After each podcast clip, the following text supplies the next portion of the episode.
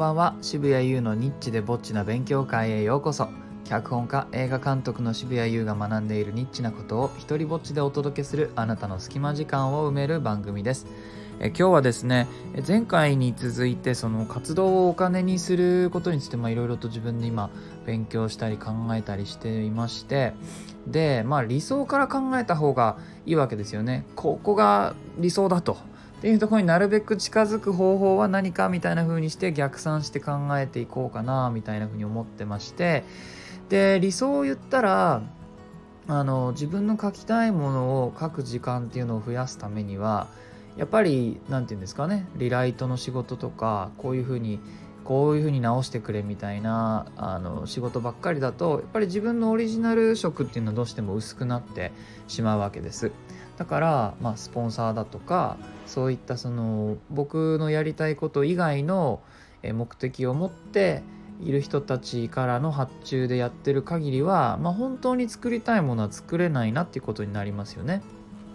だから自分のその書くものがそのまま直接お金になる、えー、っていう仕組みじゃないのが必要で、えー、まなんかまあ言い方あれですけど放っておいても売れるものを作りたいわけですよ。そういうものがあればベストで。なので放っておいてそれがまあ勝手に回ってお金になってくれればその間の時間を僕が別のことに注げるっていう発想ですね。で、えー、これについて一歩踏み込んで考えてましてで僕自身がじゃあどういう時にお金を使うのかなみたいなところから考えてるんですけどやっぱり人って勉強にはある程度あのお金を使うっていうのが習慣になってるんじゃないかなって思うんですよ。あのまあ、本屋さん行ったら自己啓発本だったりとかビジネス書だったりっていうのが、えー、売れるわけですよね。それってなんでなんでかっていうと、まあ、勉強したいっていう人たちに向けた本でそういうのがベストセラーになってるわけです。で、あの、エンターテインメントに割くお金よりも積極的に使ってるはずだし、額も多いんだと思うんですよ。だからここなんじゃないかなって思ってまして、だから僕が教えられることをある程度そのもう教材みたいなものを作ってでそれがあの僕の活動が広がれば広がるほど放っておいても売れるような仕組みを作ればいいのかなみたいなえー、で僕は現在ですね無料で公開しているものがいくつかあるんです、えー、大きく分けると2種類でそれは無料で公開している映画ですね。えーと、映像も含みます。あの演劇が2本とそれから、えー、短編映画がいくつか無料で公開されていますネットで、でもう一つは、えー、無料で公開している台本一人芝居の台本がもう40本以上ネットでノートで公開されていますこの2つに紐づいた何かお金に変わるものを作ればいい教材を作ればいいんじゃないかなっていうふうに考えてますえで無料で公開している映画についてはその台本を解説付きで、えー、販売する。えっ、とあのでこれに関しては僕あの監督なんか演出とか監督なんかもね、え、やってるのでそれもどんな風な発想でこういう風に演出しましたっていう風に、え、書くなので台本だけではなくてどうやって形にしていったかみたいなことも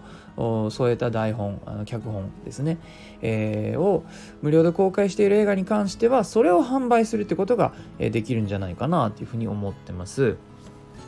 えー、で、えーと、無料で公開している台本一人芝居の方はこれは書き方の方を僕が何かしらの方法で、えー、形にしてそれを教材にしてこれが売れるようにすればいいのかなというふうに思ってます。で40本以上の一人芝居があるので、えー、それはねあのこっちの方がこれの勉強は知りたいけどこっちのは知りたくないって人もいるかもしれないので一個一個個別にそれの書き方みたいなのを作って、えー、で売れるようにしたらいいんじゃないかなと。えー、興味のない人には全く不要なものですけど逆に興味のある人はそ普通にその手に入れようと思っても大抵ないんですよねそのじゃあ映画の台本にしてもあのなかなか買うのってちょっとそれなりに探さないとないし、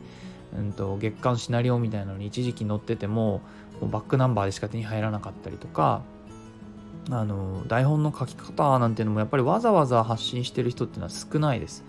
だから手に入れようと思ってもないか難しいかの2つなので興味のある人はそれなりの額を払ってでも手に入れたいと思うはずなんですよね。えー、でもその絶対数は少ないかもしれないけどまあ僕にしてみればすでに存在するものだしそのそういうデータは、えー、Mac の中で眠ってるよりは、まあ、ちょっとでもお金に変わるんだったら、えー、動いてもらった方がいいわけですよね。